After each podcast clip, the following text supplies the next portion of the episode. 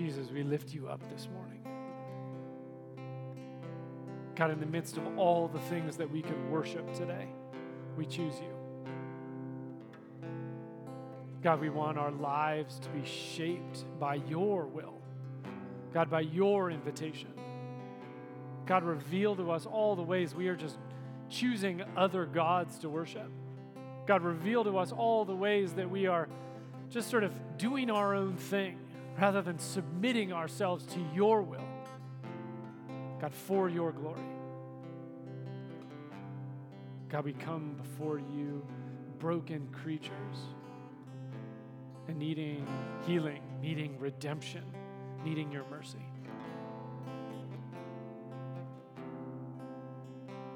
God, in your mercy, come draw near that you might be glorified and we might be transformed in your presence.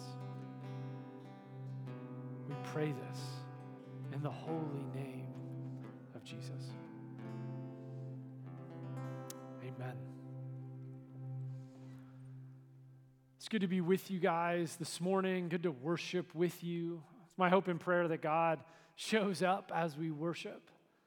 Something about song just sort of can kind of get in. So, my hope and prayer is that in, in worship, in singing, as we are together, that God shows up and meets you. If we haven't met, my name is Tony. I have the privilege and the pleasure of being here on staff at Wellspring. Now, I do want to say that, like many of you, or unlike many of you, I didn't grow up reading the Bible a ton. So, if I'm honest, when I first started really reading the Bible in college, I was pretty confused. I remember there being portions of the Old Testament that I read and having to go to my dorm mate, Dave, who always was around, right? He had two spiritual gifts. The first one is he never left his room. So he was always there. Number two, he knew a ton about the Bible. So I would go to him almost every day, just pestering him with question after question. And the truth is, now that I've read the Bible a number of times, the these, I still have questions. It's not like Dave or my master's degree or my doctorate for that matter answered every question I have. And I think most of us relate to this. We have all kinds of questions about the Bible. And our hope at Wellspring and, is that we sort of dig into these questions, right? We work our way through books so that we have a better and deeper understanding of the scriptures. Right? That's why we worked through a chunk of Acts when we first started our replant. Right? We've gone through all of John, all of First Corinthians, and we've learned a ton about God and his kingdom and what does it mean to practice the way of Jesus. But we haven't done a ton of work in the Old Testament up to this point. We spent a little time in Ruth, you know, we've dabbled a bit. My hope, though, is this next year is to spend a bunch of time marinating in the stories of the Old Testament. Now, we won't go every chapter, we won't hit every chapter and every verse and every story. And actually, one of our primary goals is actually to help us see how the stories and verses and chapters in the Old Testament connect to the larger story of the scriptures. Now, a little orientation might be helpful. So, if you don't have your Bible with you, I would invite you, I'll give you a second, go run into the room next door or whatever it is and go grab it off your shelf. Because I wanna, I wanna do something quick just to orient us. So I'll give you a second, you know, a little countdown. Feel free to run wherever you need to go and get that Bible and then come back. I'm guessing, you know, about now you're maybe getting close. All right. So this is the idea if you flip open your Bible, what you'll notice is there's a table of contents, right, in the first few pages. And you'll notice there's tons of these books in the Old Testament, but they're not really organized, at least clearly organized, if you just look at the table of contents. But there's actually four sections in the Old Testament that I kind of want to orient us to. The first section is actually the first five books of the Bible. It's called the Torah or the Pentateuch. It's Genesis through Deuteronomy. Now, if you want to, you can actually draw a little line after Deuteronomy just to sort of orient, right? That's section one. Now, there's a next section, it's called the histories, and this is Joshua through Esther. Right? So you have the Torah or the Pentateuch, then you have the histories, that's Joshua through Esther. Then the third section is Job through Song of Psalms. And this is like the poetry or the wisdom literature of the Old Testament or the Hebrew Bible. And then the fourth section is the prophets. That's Isaiah through Malachi. This is how our English Bibles, our English Old Testament is organized. And I want to start on, you know, we're going to start in the Torah. Specifically, we're going to start in Genesis, and we're going to start in Genesis, in Genesis 1. But before I dive in, I just want to make sure we're sort of on the same page. Because often in the modern Western church, we approach Genesis 1 primarily to answer our questions about the age of the earth, whether Darwin was right or wrong, or we use Genesis 1 as sort of like a sword, right, to defend against attacks against creation. And obviously, right, Genesis 1 has a lot to say about those things, no doubt. But this morning, actually, I want to focus on Genesis 1 and try and focus on what it might have meant in its original context, right? So, for folks reading it in this ancient period, how would they have read and understood Genesis? And then I also want to take themes that are developed in Genesis 1 and then they are unpacked throughout the rest of Scripture. Now, if we're going to start in Genesis 1, we're going to start with Genesis 1 1, right? In the beginning. I think many of us are familiar with this phrase, right? John and Mark start their gospels with it. But we might not appreciate how this word in Hebrew, beginning, is often paired with the word end. So, in fact, when ancient readers would have read Genesis 1 1, right, in the beginning, they would have anticipated an end to the story. It would have been foreshadowed in the very first words of the Old Testament. They hint at a finale. Right? So it shouldn't surprise us, N, that the prophets are often looking towards the future. It shouldn't surprise us that in Revelation 22, which is almost the very end of the Bible, there's all these references back to Genesis 1. The end, right, referring back to the beginning. And this forward looking expectation is baked into the beginning. The author continues, right? In the beginning, God created the heavens and the earth. So often, though, in the West, we imagine God as an idea that we either believe in or we don't. But Genesis 1 1 reminds us that God is not an idea, right? God acts.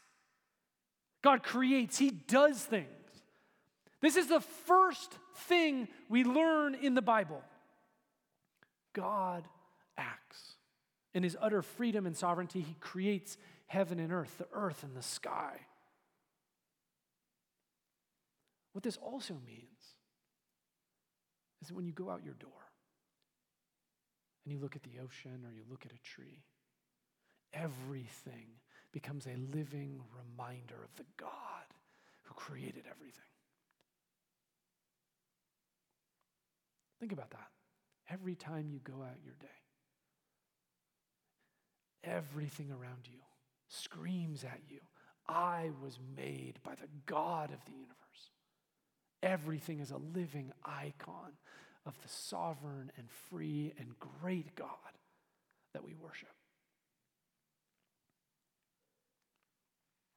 Right, and then Genesis 1 2 tells us about the process of creation. Right? The earth was without form and void, and the darkness was over the face of the deep, and the Spirit of God was hovering over the face of the waters. Without form and void in Hebrew are tohu and bohu. And basically, what they're pointing to is that there was total chaos at the beginning.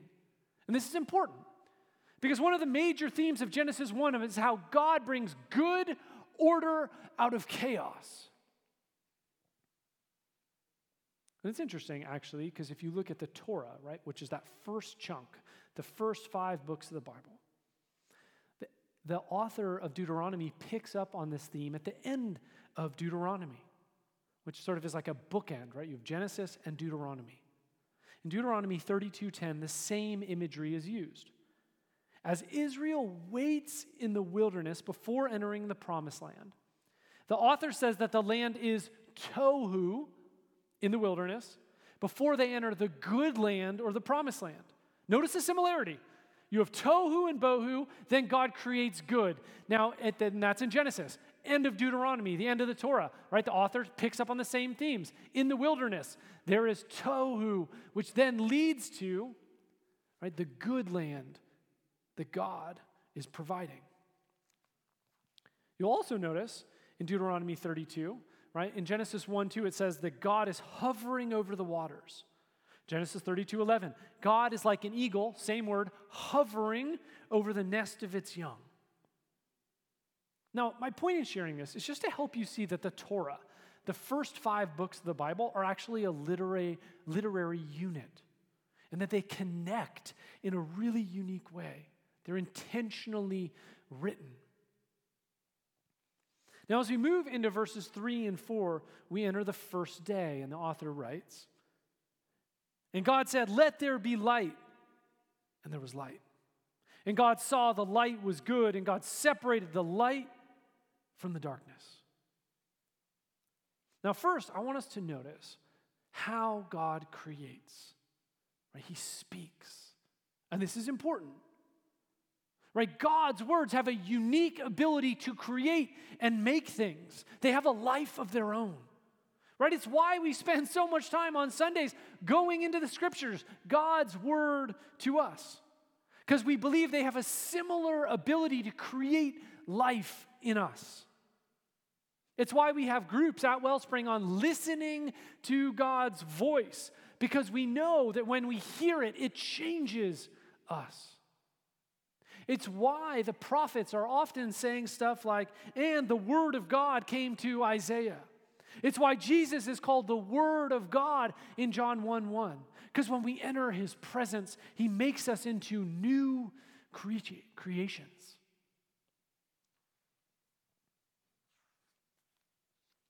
Second, I want you to notice that the first thing that God brings into existence, right, is light.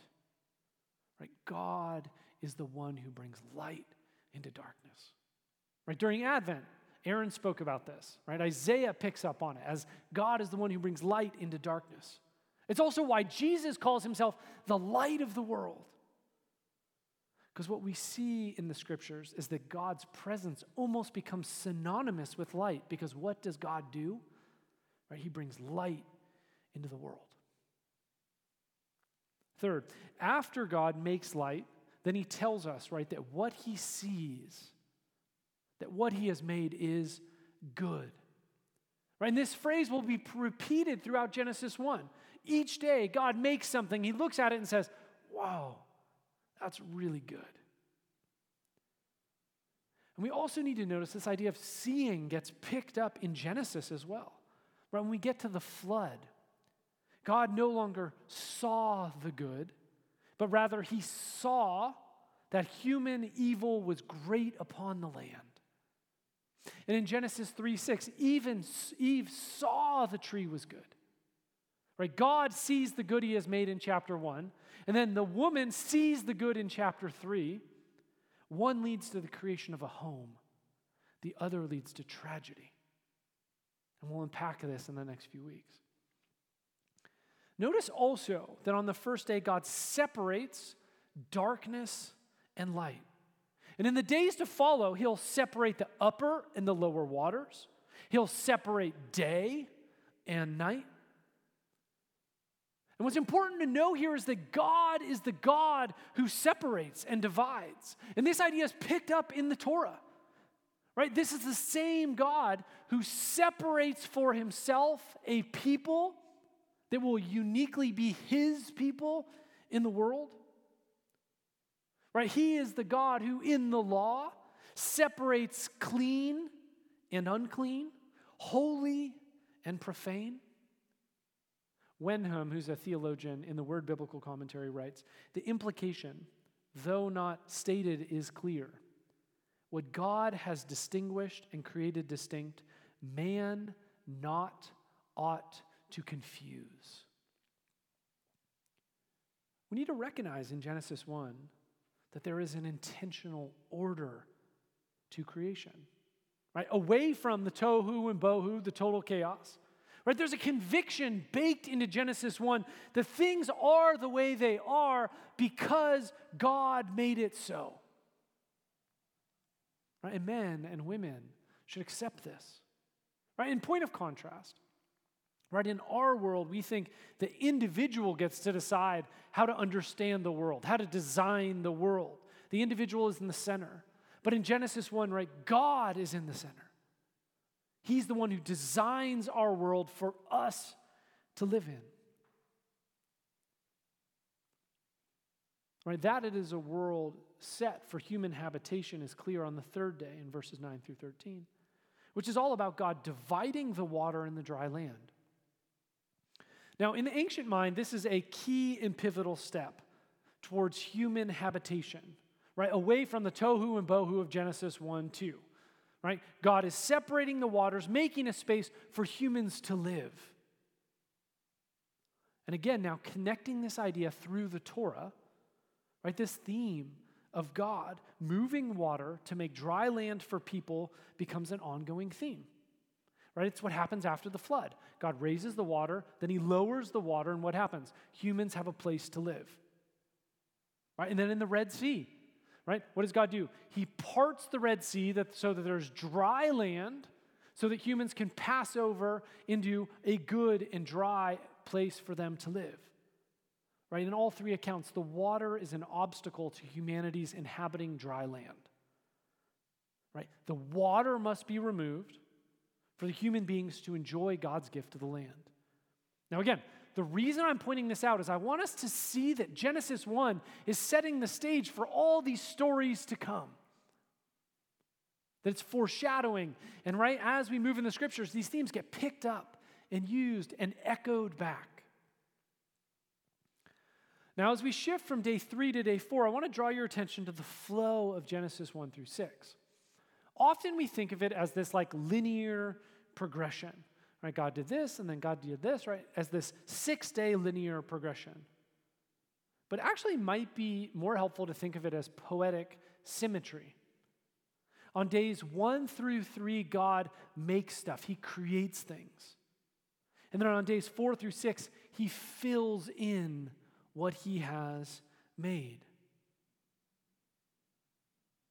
And as we wade into the fourth and fifth days, it's important to note the author is actually distinguishing this creation story from all the other Near Eastern creation myths. Right? Day four is all about the sun and the moon, which were key gods in the Near Eastern world. Right? And the stars were often credited with controlling human destiny. And here the author of Genesis is saying, hey guys, the sun and the moon and the stars, they're simply creations of the true God.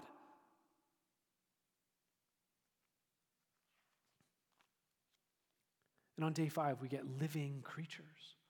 And if you notice in verse 21, there's this great sea creature mentioned, which is again important.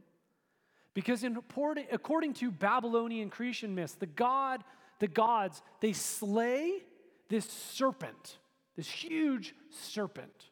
And the serpent's body, dead body, becomes the way through which, right, the earth is made, like grows out of the serpent's dead body. But here, right, God doesn't fight with a Leviathan, He creates him. The serpent isn't God's rival, it's merely one of his creations, right? Genesis 1 is pointing to the bigness of God compared to all the other gods that could be worshiped. Day 5 is also the first day in the creation account that the notion of blessing appears in verse 22. And you'll notice, right, this theme goes through throughout the Bible. Blessing is one of the great unifying themes of Genesis. God blesses animals, right? Here in 22. He'll bless humankind in 28. He'll bless the Sabbath in 2 3. He'll bless Adam in 5 2. He'll bless Noah in 9 1. And he will frequently bless Abraham, Isaac, and Jacob. And in many ways, the story of Genesis actually can be described or narrated as the fulfillment of God's blessing here in Genesis 1.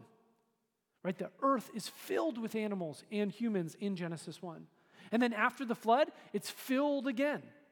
And then God blesses Abraham and Sarah with descendants that are more than the stars in the sky. Right? The blessing of God shapes the story. Which then brings us to day six, on which God says, Let us make man in our image, after our likeness. Verse 26. And then continues in 27. So God created man in his own image. In the image of God, he created him. Male and female, he created them. Now, it's really important here that we understand how this would have been understood contextually. Right? In both ancient Egyptian and Assyrian texts, the king is described as the image of God, right? He represents God's interests on earth. Now, this is true in Assyrian and Egyptian texts. Additionally, uh, Near Eastern kings and gods, right, they'd make images of them. And these images would be worshiped because those images were meant to sort of represent the god or king, right, that they were trying to worship. And this helps us understand what Genesis is trying to communicate. Right? To be made in God's image is to call humanity God's representative on earth. Right? While the other creatures are made according to their kind. You remember that feel? Right? They're all made according to their kind. The account of human humankind creation says that humans are made according to the likeness of God.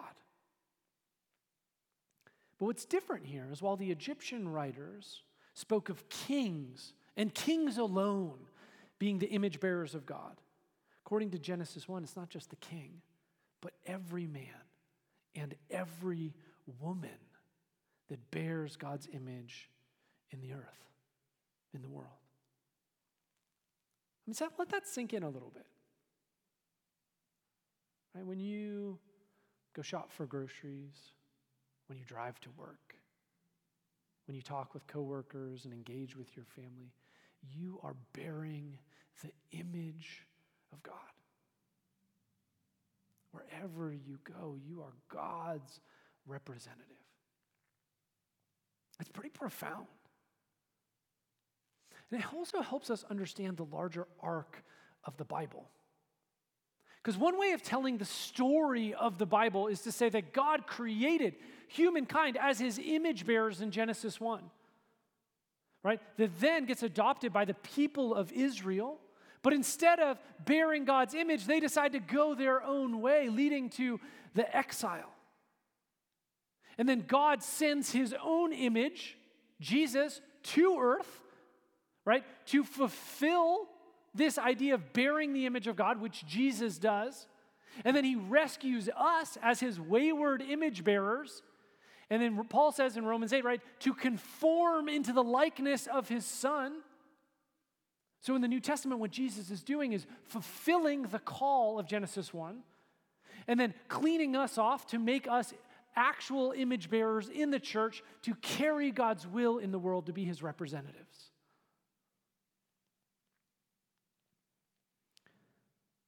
It's also important to know in verse 27, right? Humanity is created specifically male and female. What's interesting is the author considered it super important to talk about gender when it came to humanity, but it hasn't featured one time in the narrative up to this point so far, which I think is meant to communicate something, right? Remember, God is the designer. So God intentionally makes humans male and female. And if you look at the grammar of verse 27 in Hebrew, what you notice is that men and women image God together. Right? And then we switch into verse 28, this idea of being God's representatives and image bearer then sheds light on God's command to subdue and rule. Right? Because we are made in God's image, we're invited to rule the world on God's behalf as his stewards. But we need to be careful here because this is not a free ticket to exploit all that God has made. God has just said, Man, I made good stuff on every day. Do you think then God would set us out to destroy what he has made? Absolutely not. Contextually, also, Near Eastern kings, right, as image bearers, were expected to care for their subjects, especially the most vulnerable. Right? Similarly, humankind is invited to rule and subdue, but as a benevolent king, acting as God's representative over his good works. Now, as we move to from 28 to 29 and 30, the author of Genesis sort of says this statement that I think many of us skip over. We just don't even think about it. That God provides food for humankind and not the other way around. And you might be thinking, yeah, so like who cares? Well, it's actually kind of important. You see, there's this Babylonian epic of creation that involves a great war among the gods. And the losing gods are forced to make a temple for the victorious gods. And once it's done, the victorious gods realize, right, that maintaining the temple is this elaborate process of sacrifices, and it takes a lot of time, and it's cutting into their leisure. They just want to chill out, and now they have to maintain this huge temple so they can get food from the sacrifices. So they have this brilliant idea. Let's create a new race, human beings, to do all this temple maintenance and get us our food, which then makes the account of Genesis 1 so much different. Right? God provides the food. Right? Humans aren't slaves. We are God's image bearers. And what happens next is even more incredible. Genesis 2 2 says that God rested on the seventh day from all his work that he had done. Then in verse 3, God blessed the seventh day and made it holy because on it God rested from all his work that he had done in creation. Now, it's important to read this in light of the Babylonian creation myth, right? In contrast to, and likely in protest against the Babylonian myth, right? Humans begin life with a day off, a holiday shared with God. Right? They're not slaves in a temple, they're invited to vacation with God on the seventh day.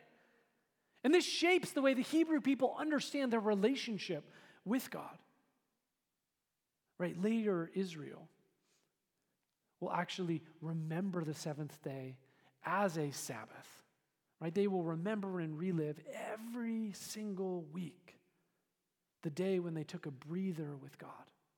They will remember, right, that they joined God on that first Sabbath.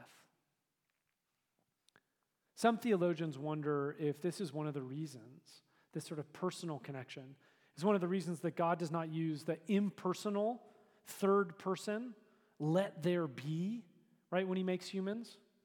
Did you notice that? Instead, he chooses, right, the more personal first person, let us make humankind, right, male and female. And some theologians think this signals that God wants to actually be in relationship with us.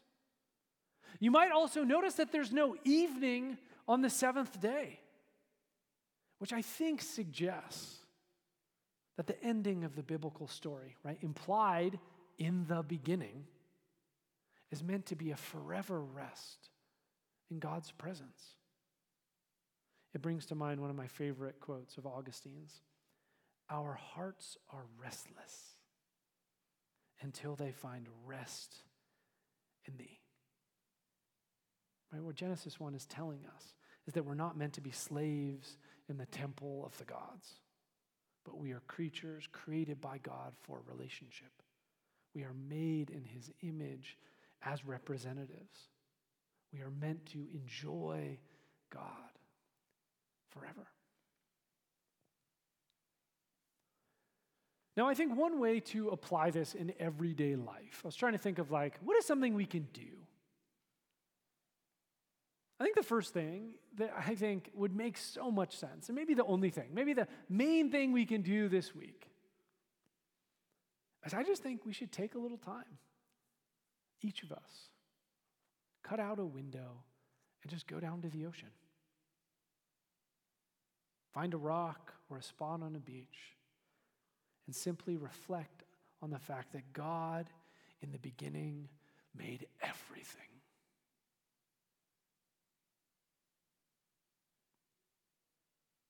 Just sit in the presence of our sovereign and great Creator God.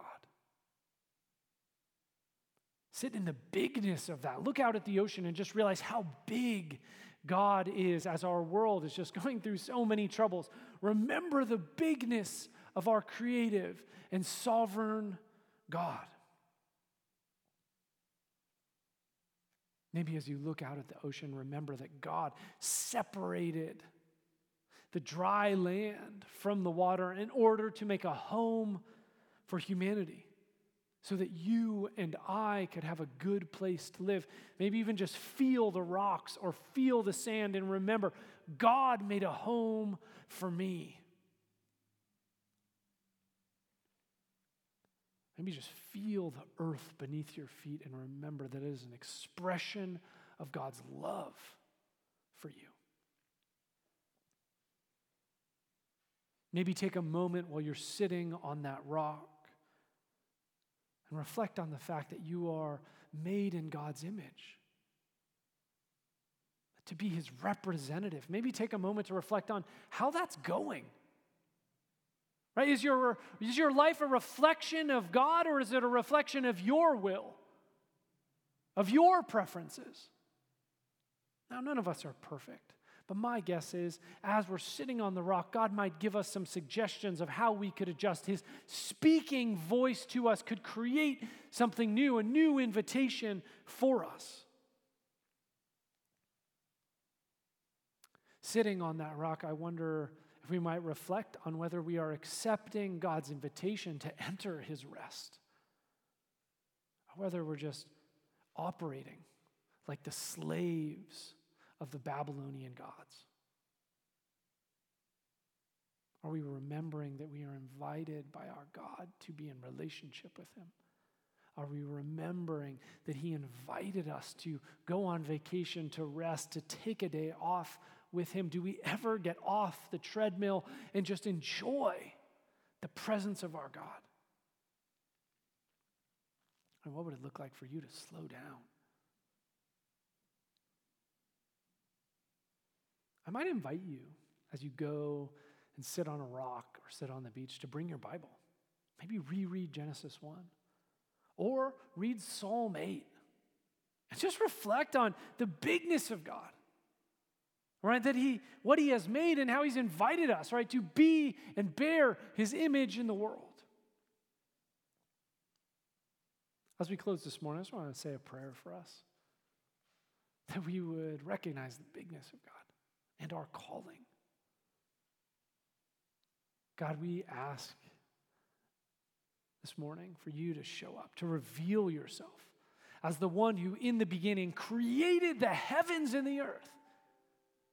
You're not an idea, you are an active God who makes things, who by whose very voice brings life. God, may we hear that voice today. God, may we stop listening just to the voice in our own head that sort of keeps us on the treadmill, but when we listen to your voice, which transforms, which shapes, which creates.